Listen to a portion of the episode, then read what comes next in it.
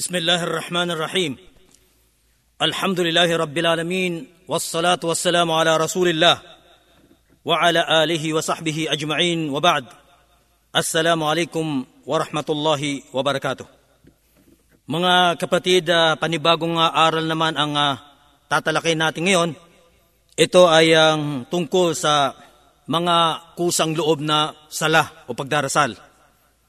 At dahil sa bilang Muslim ay uh, kailangan natin malaman ang iba pang mga uri ng sala maliban sa limang sala na obligado sa araw-araw ay kailangan din natin malaman kung ano ang mga uri na sala na kusang loob. Sinasabing uh, kusang loob dahil uh, kapag ka ito ay uh, isinagawa ng isang Muslim, siya ay uh, magagantimpalaan. At uh, kapag ka ito ay hindi niya isinagawa, kahit pa man na uh, sinadya, wala naman siyang kasalanan.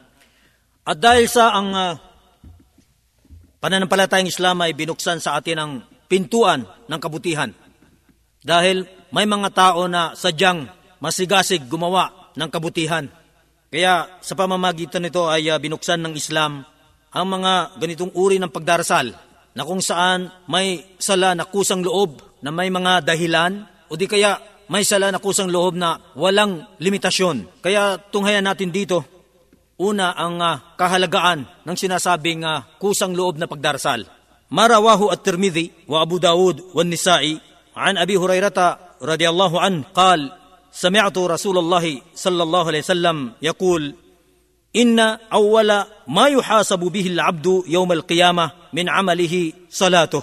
Fa in saluhat faqad aflaha wa anjah. Wa in fasadat faqad khaba wa khasir. Fa in intaqasa min faridatihi shay' قال الرب عز وجل انظروا هل لعبدي من تطوع فيكمل بها ما انتقص من الفريضة ثم يكون سائر عمله على ذلك tunghayan natin ang isang hadith na iniulat ni Abu Hurairah sumakanya nawa ang uh, kaluguran ng Allah at siya ay uh, nagsabi, narinig ko sa sugo ng Allah na nagsasabi, ang pinakaunang susuriin sa isang alipin sa araw ng pagbabangon muli, ibig sabihin sa kabilang buhay, sa kanyang mga gawa ay ang tungkol sa kanyang sala, tungkol sa kanyang pagdarasal. At kung ito ay naging maayos, makakamit niya ang tagumpay at kaligtasan. Subalit kapag ka ito ay hindi naging maayos, hindi maganda ang naging resulta, tunay na siya ay kaaba-aba at talunan. Subalit, kaya kapag ka nagkulang ang kanyang uh, sala ng mga obligado, sasabihin ng Allah ang kataas-tasan, ang dakila, tingnan ninyo sa aking halipin, meron ba siyang uh, mga sala na kusang loob at nang sa gayon ay uh, maipuno sa mga kakulangan ng kanyang mga sala na obligado? Pagkatapos ay uh, ang kanyang mga iba pang gawa ay uh, sa gayon din susuriin. Nang ibig sabihin ng hadith na ito, ito ang isa sa mga kahalagaan ng kusang loob na pagdarasal. Siguro maaari nating sabihin na walang tao na hindi nagkukulang sa kanyang pagdarasal. Kasi kahit man lang yung uh, pagka-delay ng oras ng sala ng tao sa tamang oras, ay kasalanan na rin yun. O di kaya kung minsan nangyayari na dahil sa sobrang pagkaabala, nakakaligtaan o di kaya nakakalimutan ng tao ang isa o ilan sa kanyang mga sala, kaya nangyayari talaga yung sinasabing may kulang. At dahil dito, gumawa ang Allah subhanahu wa ta'ala ng paraan kung paano mapunuan ito at nang sa gayon ay hindi na niya pananagutan. Kaya sa pamamagitan ng mga kusang loob na sala, ipupuno ito sa mga pagkukulang ng tao sa kanyang mga obligadong sala. At kapag ka ito'y napunuan at naging maganda ang resulta ng kanyang sala, maaring ang lahat ng kanyang mga gawa ay maapektuhan ito. Na ibig sabihin, magiging maganda na rin ang resulta ng iba pang mga gawa niya. Kasi kapag ka ang tao ay labis-labis ang pagpapahalaga sa kanyang sala, ganun din ang mga iba pa niyang tungkulin. Yung pa kayang ibang tungkulin na kung minsan dumarating lang sa buhay niya, na kailangan niyang isagawa, samantalang itong sala ay pang-araw-araw na pagsasagawa, limang beses pa sa isang araw na kung ito'y napapangalagaan ng isang tao, katiyakang ang iba pang mga gawa niya ay higit niya mapapangalagaan. Ngayon, isa-isa natin dito sa abot ng ating makaya ang ilan sa mga uri ng sala. Una, itong tinatawag na asunan aratiba. Ito yung uh, labing dalawang raka na sala na isinasagawa bago magsala ng obligado o di kaya pagkatapos magsagawa ng obligadong sala. Tunghayan muna natin dito ang isa sa mga hadith na nagpapahayag sa kahalagaan ng sala na ito. Nang ibig sabihin, itong tinatawag na asunan ar-ratiba. An Ummi Habiba radiyallahu anha qalat سمعت رسول الله صلى الله عليه وسلم يقول من صلى اثنتي عشرة ركعة في يوم وليلة بني له بهن بيت في الجنة أخرجه مسلم Si Ummu Habiba, sumakanya nawa ang kaluguran ng Allah, ang siyang nakapag-ulat nito na nagsasabing, Narinig ko sa sugo ng Allah, sallallahu alaihi wasallam, na kanyang sinasabi, ang sino mang nakapagsagawa ng sala ng labing dalawang rak'a sa isang araw, ibig sabihin sa araw at gabi, 24 hours, siya ay patatayuan sa paraiso ng isang tahanan dahil dito. Dahil sa labing dalawang raka na sala na ito, magkakaroon siya ng partikular na tahanan. Iba pa yung mga ipinagkakaloob sa kanya na tahanan. Ang hadis na ito ay isinalaysay ni Muslim.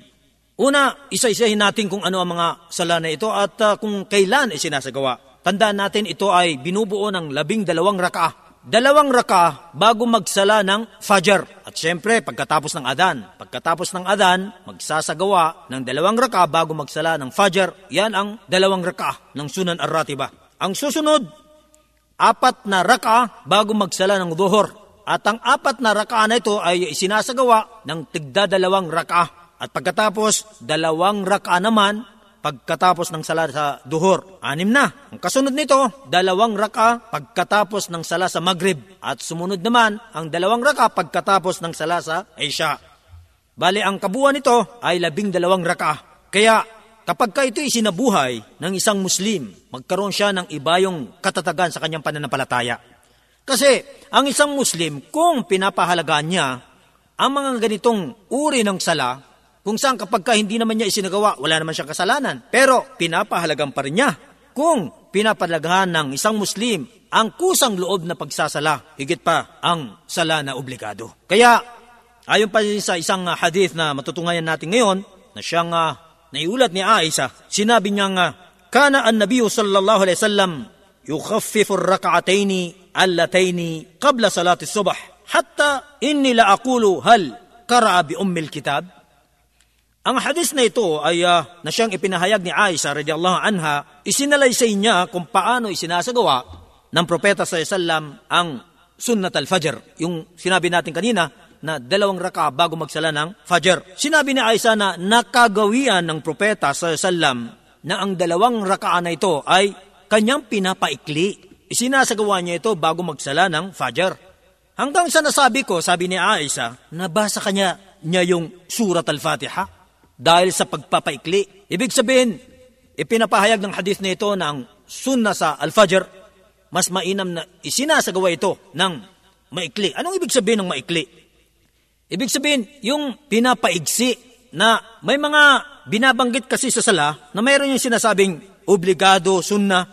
Katulad halimbawa ng Subhana Rabbiyal Azim. Ito yung binibigkas habang nakaruko o di kaya Subhana Rabbiyal A'la. Ito naman yung binibigkas habang nakasujud. Meron din yung binibigkas sa pagitan ng dalawang pagpapatirapa habang nakaupo. Rabbig firli, warhamni, wajburni, warzukni, wahadini, waafini, waafuanni. Ito, pwedeng paigsi nito. Ito ang sinasabing pagpapaigsi dito. Yung Subhana Rabbiyal Azim, maaring gawin ito ng isang beses lang. Kasi yun naman talaga yung obligado eh. Yung pangalawa, na pagbigkas, pangatlo, sunna, kusang loob. Ganon din yung binibigkas habang nakapatira pa yung Subhana Rabbil Ala. Ganon din yung binibigkas sa pagitan ng dalawang pagpapatira pa habang nakaupo. Ang obligado lang doon yung Rabbig Firli. Kaya maaari natin paigsin yung sala. Gayon din naman na maaari din na kahit sa bawat rakaan ito ay yung Al-Fatiha lang ang binabasa. Ito nga eh, sinabi ni Aisha na halos sabi niya parang hindi na nabasa yung Al-Fatiha. Pero nabasa niya yon. Kasi obligado ang surat Al-Fatiha. Batay doon sa sinabi rin ng Propeta sa Islam, La salata liman lam yakra bi Fatihatil Kitab. Walang sala ang tao kapag ka hindi niya nabasa ang surat Al-Fatiha. Pero yung kasunod na sura, yun ay sunnah. Kaya kahit hindi nabasa ito ng isang Muslim sa kanyang pagsasala, lalong-lalo na dito sa Sunnat al-Fajr, tanggap pa rin. Ang pinakamainam na binabasa sa unang raka ay ang Surat Al-Kafirun at sa pangalawang raka, yun naman yung Surat Al-Ikhlas. Ito ang uh, tinatawag na Sunan Aratiba na binubuo ng labing dalawa na raka. Isusunod natin dito naman ang uh, tungkol sa Salatul Layl, ang sala sa gabi. Siyempre, tinutukoy natin dito na sala sa gabi, yung mga kusang loob ng sala. At uh, maraming masasabi nating uri din ito. Tungayan natin ang isa pang hadis. An Abi Hurairata radiyallahu anhu qal, qala Rasulullah sallallahu alaihi wasallam, afdalus siyami ba'da Ramadan shahrullah al-muharram wa afdalus salati ba'da al-faridah salatul layl akhrajahu Muslim. Si Abu Hurairah, sumakanya nawa ang kaluguran ng Allah, ay nagsabi, sinabi ng sugo ng Allah sallallahu alaihi wasallam, ang pinakamainam na pag-ayuno pagkatapos ng Ramadan ay ang pag-ayuno sa buwan ng Allah na Muharram, sa buwan ng Muharram. At ang pinakamainam naman na sala pagkatapos ng obligadong sala ay ang sala sa gabi. Nang ibig sabihin, bilang Muslim, kinakailangan din nating itaguyod ang sala sa gabi upang makamit natin ang kaganapan ng kabutihan ng sala. Ang uh, paraan naman kung paano natin ito isasagawa ilang raka, sasabihin natin dito, ibabatay natin sa hadis na ating babanggitin ngayon.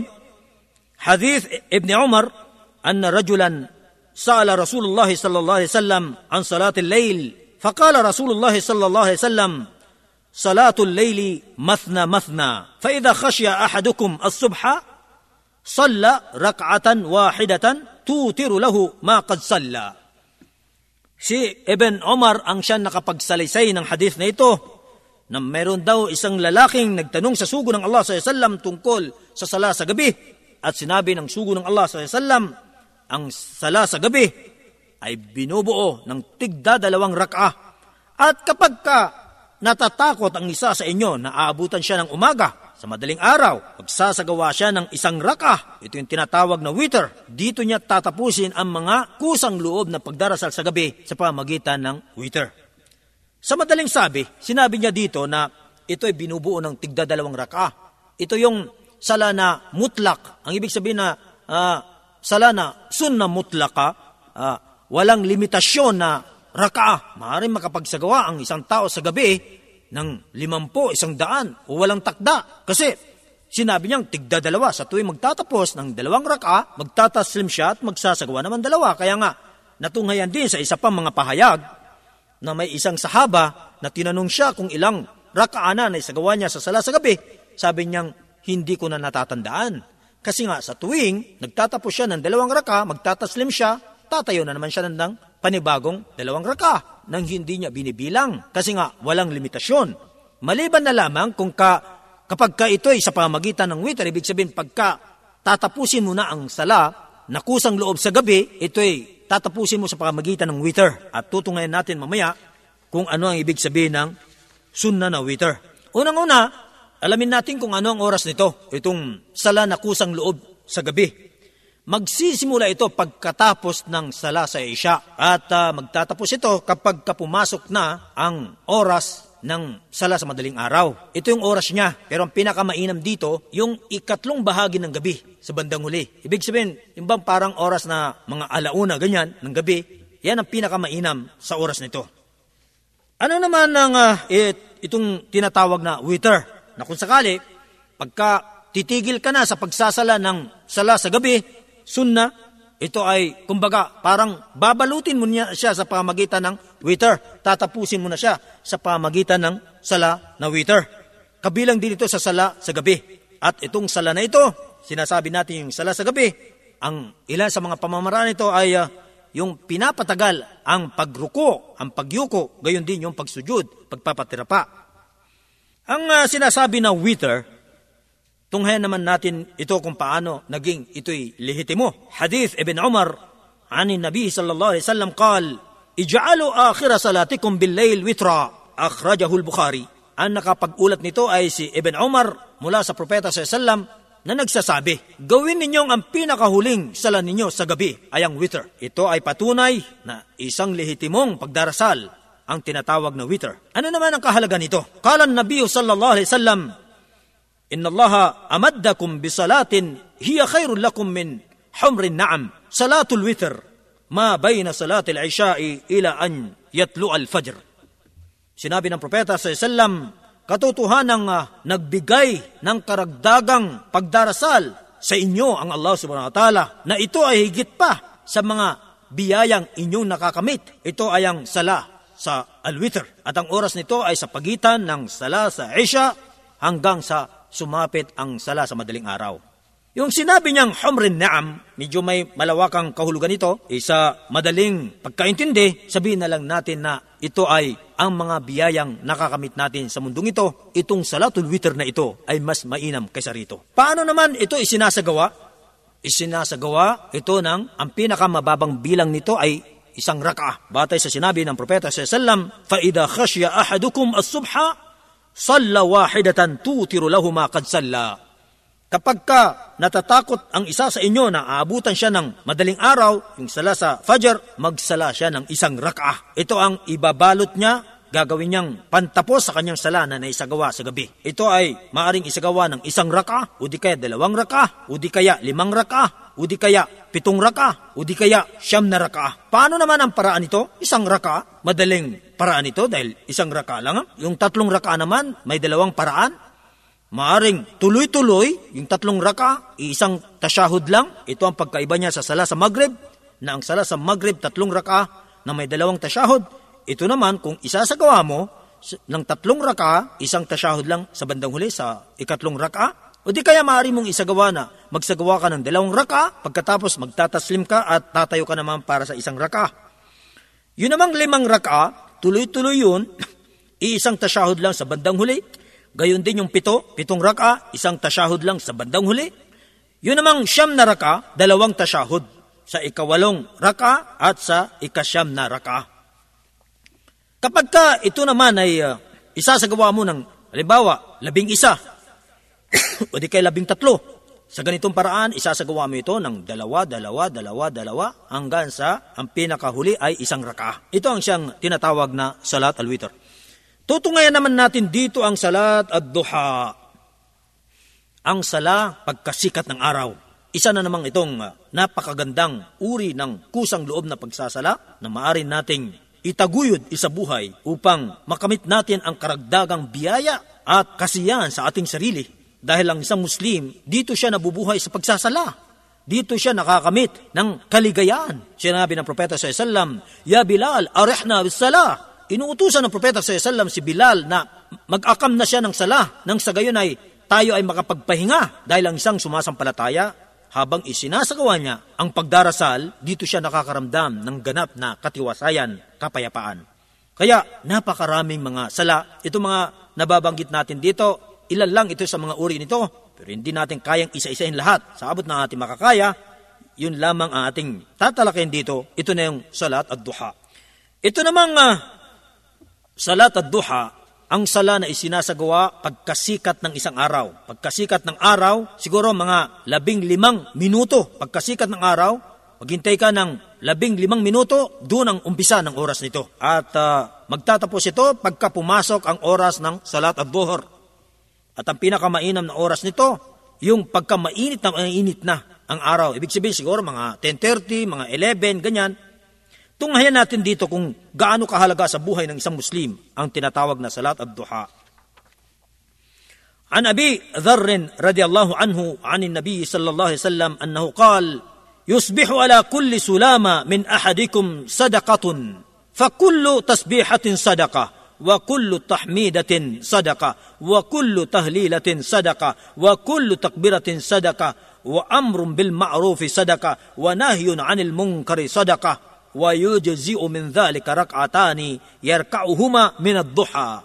Akhrajahu muslim. Allahu akbar. Napakalaki ang biyaya nakakamit ng isang muslim sa pamamagitan lamang ng pagsasagawa ng salat at duha si Abu Dhar sumakanya nawa ang kaluguran ng Allah ay nagulat na ang propeta sa Islam ay nagsabi Inuumaga ang isa sa inyo na siya ay nakakapagsagawa o nakakapaggawa ng sadaka sa bawat kasukasuan ng kanyang katawan ang bawat tasbih, yung sinasabi nating subhanallah, ay sadaka. Ang ba- bawat tahmida, yung sinasabi natin alhamdulillah, sadaka. Ang bawat tahlila, yung sinasabi natin la ilaha illallah, sadaka. Ang bawat takbir, yung sinasabi natin Allahu Akbar, sadaka. Ang pag-uutos ng kabutihan, sadaka. Ang pagbabawal ng masama, sadaka.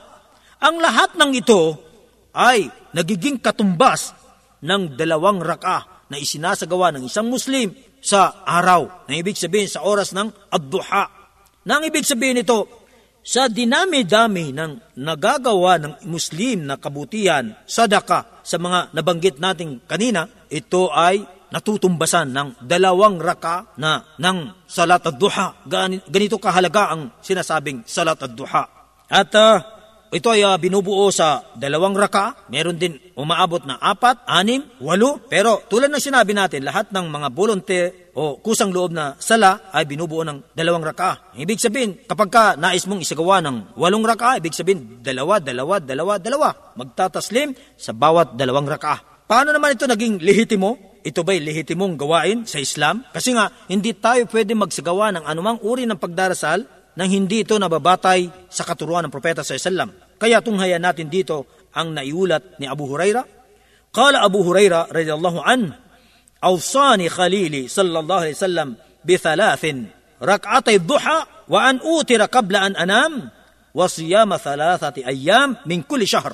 Nang ibig sabihin nito na siyang naiulat ni Abu Huraira, sinabi niyang, pinayuan ako ng aking matalik na kaibigan, sumakanya nawa ang kapayapaan at uh, kasaganaan ng tatlo, tatlong payo.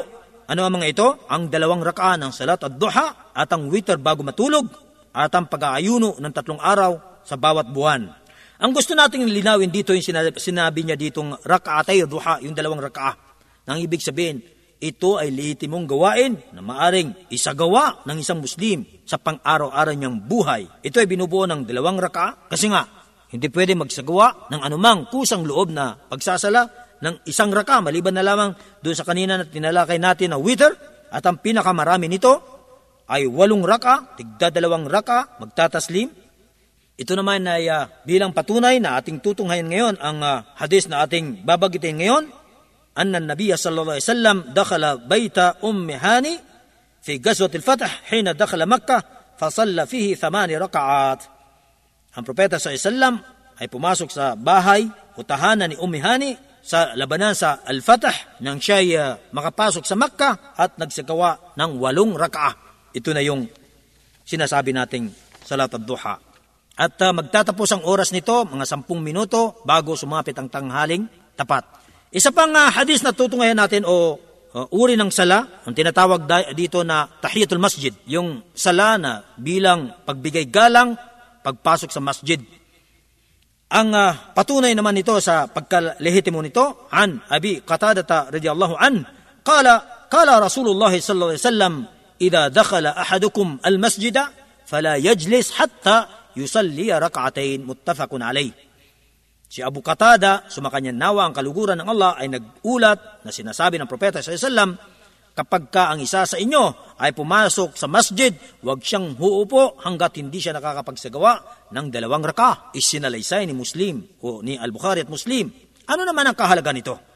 Rawa Muslim min Tariq Abi Sufyan an Jabir ibn Abdullah قال جاء سليك الغطفاني يوم الجمعة ورسول الله صلى الله عليه وسلم يخطب فجلس فقال له يا سليك قم فاركع ركعتين وتجوز فيهما ثم قال إذا جاء أحدكم يوم الجمعة والإمام يخطب فليركع ركعتين وليتجوز فيهما Ito ay isang patunay sa kahalagaan ng sala ng tahiyatul masjid, ang pagbigay galang sa masjid, sa oras na pumasok na masjid. May isang lalaki na pumasok na tinatawag na Sulaik al-Gatfani sa araw ng Jum'a habang ang propeta sa sallam ay nagtatalumpati, siya ay umupo. Sinabi ng propeta sa sallam sa kanya, O Sulaik, tumayo ka at magsagawa ka ng dalawang raka, kaya lang paigsin mo. At pagkatapos ay tuluyan niyang sinabi, kapag ka ang isa sa inyo pumasok sa araw ng Juma sa masjid, habang ang imam ay nagtatalumpati, kayo ay magsagawa ng dalawang raka at paigsin lang ang mga ito. Gaano kahalaga ang sala na ito? Ang propeta sa Islam, sinadya niyang putulin ang kanyang talumpati dahil lamang sa sala na ito. Maari naman niyang pabayaan si Sulaik at ituloy-tuloy niya ang kanyang pagtatalumpati. Pero dahil nga sa kahalagan nito, kaya nga ang iba sa mga scholar ay nagsasabi ng tahiyatul masjid ay obligado. Pero ang pinakatumpak na opinion tungkol dito, ito ay nabibilang sa mga kusang loob na pagsasala. Pinutol ng propeta sa Isalam ang kanyang pagtalumpati para lang masabihan si Sulaik at makapagsagawa ng dalawang raka. Ito ang isa sa mga patunay na sadyang napakahalaga ang uh, sala na ito. Kaya bilang Muslim, kapag ka tayo pumasok sa masjid, wag natin palampasin ang kabutihan nito. Maliban na lamang kung pagpasok natin sa masjid ay nag-uumpisa ng isinasagawa ang obligadong sala, dito mawawala na ng bisa o kahalaga ang sala na ito. Kasi uh, kapag ka isinasagawa ang obligadong sala, walang volunteer o kusang loob na sala na dapat isagawa. Uh, mga karagdagan pang uh, uri ng sala, kailangan natin malaman upang may isabuhay natin sa ating pananampalataya ang tungkol sa dalawang raka ng dahil sa wudu. Pagkatapos magwudu ng isang tao, itinatagubilin sa kanya na magsagawa siya ng dalawang raka para sa wudu. O di kaya pagkatapos ng maligo, yung pagligo na obligado. Tungayan natin ang uh, hadith ni Abu Huraira. An Abi Hurairah radiyallahu an, anna Rasulullah sallallahu alaihi wasallam قال لبلال يا بلال حدثني بأرجع عمل عملته في الإسلام فإني سمعت دفن عليك بعد وبين يدي في الجنة قال ما عملت عملا أرجع عندي من أني لم أتطهر طهورا في ساعة من ليل أو نهار illa sallaytu bidhalika tuhur ma kutiba li an usalli muttafaqun alayh Naiulat ni Abu Hurairah sa makanyang nawa ang kaluguran ng Allah, sinabi sa kanya ng sugo ng Allah SAW, O Bilal, sabihin mo sa akin ang pinakadakilang nagagawa mo sa Islam. Dahil narinig ko ang mga kaluskos ng iyong paa sa harapan ko sa paraiso. Ito yung oras na pinaakyat ng Allah subhanahu wa ta'ala si Propeta Muhammad s.a.w. sa mga kalangitan at tuluyang pinapasok sa paraiso. Pinakita sa kanya ang loob ng paraiso at doon sinabi niyang narinig niya ang kaluskos ng paa ni Bilal sa paraiso. Allahu Akbar. Nang ibig sabihin, isang napakagandang balita na si Bilal ay isa sa mga tao ng paraiso. Kaya sinagot ni Bilal, wala akong nagagawa na pinakadakila para sa akin, kundi walang wudu na aking naisasagawa, maging sa gabi o sa araw, kundi ito ay pinagsasagawaan ko ng salah dahil lamang dito sa wudu na ito, ayon sa mga inubliga sa kanya na mga dapat niyang isagawa na sala. Ang ibig sabihin nito, isa sa mga dakilang gawain ni Bilal ay hindi niya pinapalampas. Pagkatapos niyang magwudu, nagsasagawa siya ng kusang loob na sala. Binubuo ng dalawang raka. At ito yung tinatawag na rakatay aludu. Sa tuwing matapos siya ng wudu, nagsasagawa ng dalawang raka. Ito ay isa ring uh, lehitimong gawain dahil tinanggap matapos ipahayag ni Abu Huraira sa propeta sa Islam, hindi pinigilan siya, hindi siya sinuway, kundi nanatili siyang tahimik, ibig sabihin tinanggap niya na ito ay lehitimong gawain at ito ang siyang dahilan kung bakit narinig ng propeta sa Islam si Bilal sa paraiso ang, ang kaluskos ng kanyang paa. Kaya napakarami sa atin ang nakakaligtaan ng dakilang gawain ito.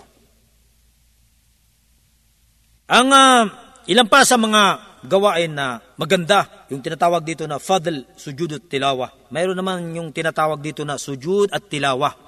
Ang ibig sabihin to, ang pagpapatira pa kapag ka may nabasa na aya na nagpapahiwatig na kailangan nating magpatira pa. Kala Rasulullah sallallahu alaihi wasallam, "Idha qara'a ibnu Adama as-sajdata, fasajada i'tazala ash-shaytanu yabki, yaqulu ya waylah." Umira bis-sujudi fasajad falahul jannah wa umirtu bis-sujudi fa'asaitu faliya an-nar. Rawahu Ahmad wa Muslim wa Ibn Majah. Sinabi ng sugo ng Allah sallallahu alaihi wasallam, kapag ka nakabasa ang anak ni Adan ng sajada ayatu sajada sa Quran kapag ka siya'y nagsigawa ng sujud nagpatira pa lalayo si Satanas nang umiiyak at nagsasabi, kasawian sa akin. Inutusan siyang magpatirapa, kaya siya nagpatirapa, kaya mapapa sa kanyang paraiso. Samantalang ako'y pinag-utusan na magpatirapa, ito yung sa paglikha kay Adan, na ipinag-utos ng Allah subhanahu wa ta'ala na magpatirapa ang lahat na nandudoon sa kanya, ang lahat ay nagpatirapa, maliban na lamang kay Satanas, hindi siya nagpatirapa. Kaya sinabi niya dito, ako'y napag-utusan na magpatira pa, ngunit ako'y sumuway, kaya mapapasa akin ang apoy ng imperno. Waliyadu billah. Sa madaling sabi, ito yung pagpapatira pa dahil lamang kapag ka nabasa natin yung ayat sajada. Ito'y matutunghayan lamang sa Quran ng labing limang talata ng banal na Quran. Kaya minsan nakikita natin o na-experience natin sa mga imam na agad-agad nagpapatira pa, yun ang tinatawag dito na sujud at tilawa. Ang uh, huling uh, babag, babanggitin natin dito yung tinatawag dito na sujud at shukr, ang pagpapatira pa dahil sa pagpapasalamat sa mga biyaya. An Abi Bakrata radiyallahu an, anna Nabiya sallallahu kana idha atahu amrun yasurruhu aw bushira bihi kharra sajidan syukran lillah tabaraka wa ta'ala akhrajahu at-Tirmidhi wa Ibn Majah. Si Abu Bakra ay nagulat, sumakanya nawa ang kaluguran ng Allah. Sinabi niya ng propeta alaihi wasallam, ano man ang dumating sa kanya na nakakapagpaligaya sa kanya o nakakapaghatid ng magandang balita sa kanya, agad-agad siyang nagpapatira pa bilang pasasalamat sa Allah. Kaluwalhatian ng Allah at katastasan. Anumang biyaya ang natatanggap ng tao, yung mga biyaya na malalaki, hindi yung mga normal lang na mga biyaya, yung mga bihirang dumarating sa, sa tao. Katulad, alimbawa, uh, sanggol, pagka biniya ng Allah ang tao ng sanggol o di kaya kayamanan, yung bihira lang na ipagkakaloob sa mga tao, dapat ay nagsasagawa tayo ng pagpapatira pa bilang pasasalamat sa Allah. Ito ang tawag dito, sujud at syukar, at ito ay hindi nangangailangan ng wudu. Hindi na kailangan magwudu. At walang piling oras kung kailan. Kasi mamaya makalimutan mo pa kung kailan naalala mo o di kaya tumanggap ka ng biyaya, ilagay lang sa tamang lugar. Magsasagawa ng isang beses ng pagpapatira pa at maaaring sa pamamagitan nito, sabi ng Allah subhanahu wa ta'ala, la in syakartum la azidannakum. Kung kayo ay tatanaw ng utang loob sa mga biyayang inyong nakakamit, lalo ko pang dadadagdagan ang mga biyayang ipagkakaloob sa inyo. Dito magtatapos mga kapatid ang ating aral ngayon at inshallah ta'ala sa mga susunod, uh, tatalakay natin ang mga ilang pang mga kahalagaan ng mga aral na dapat natin matutunan sa ating pananampalataya. Wassalamualaikum warahmatullahi wabarakatuh.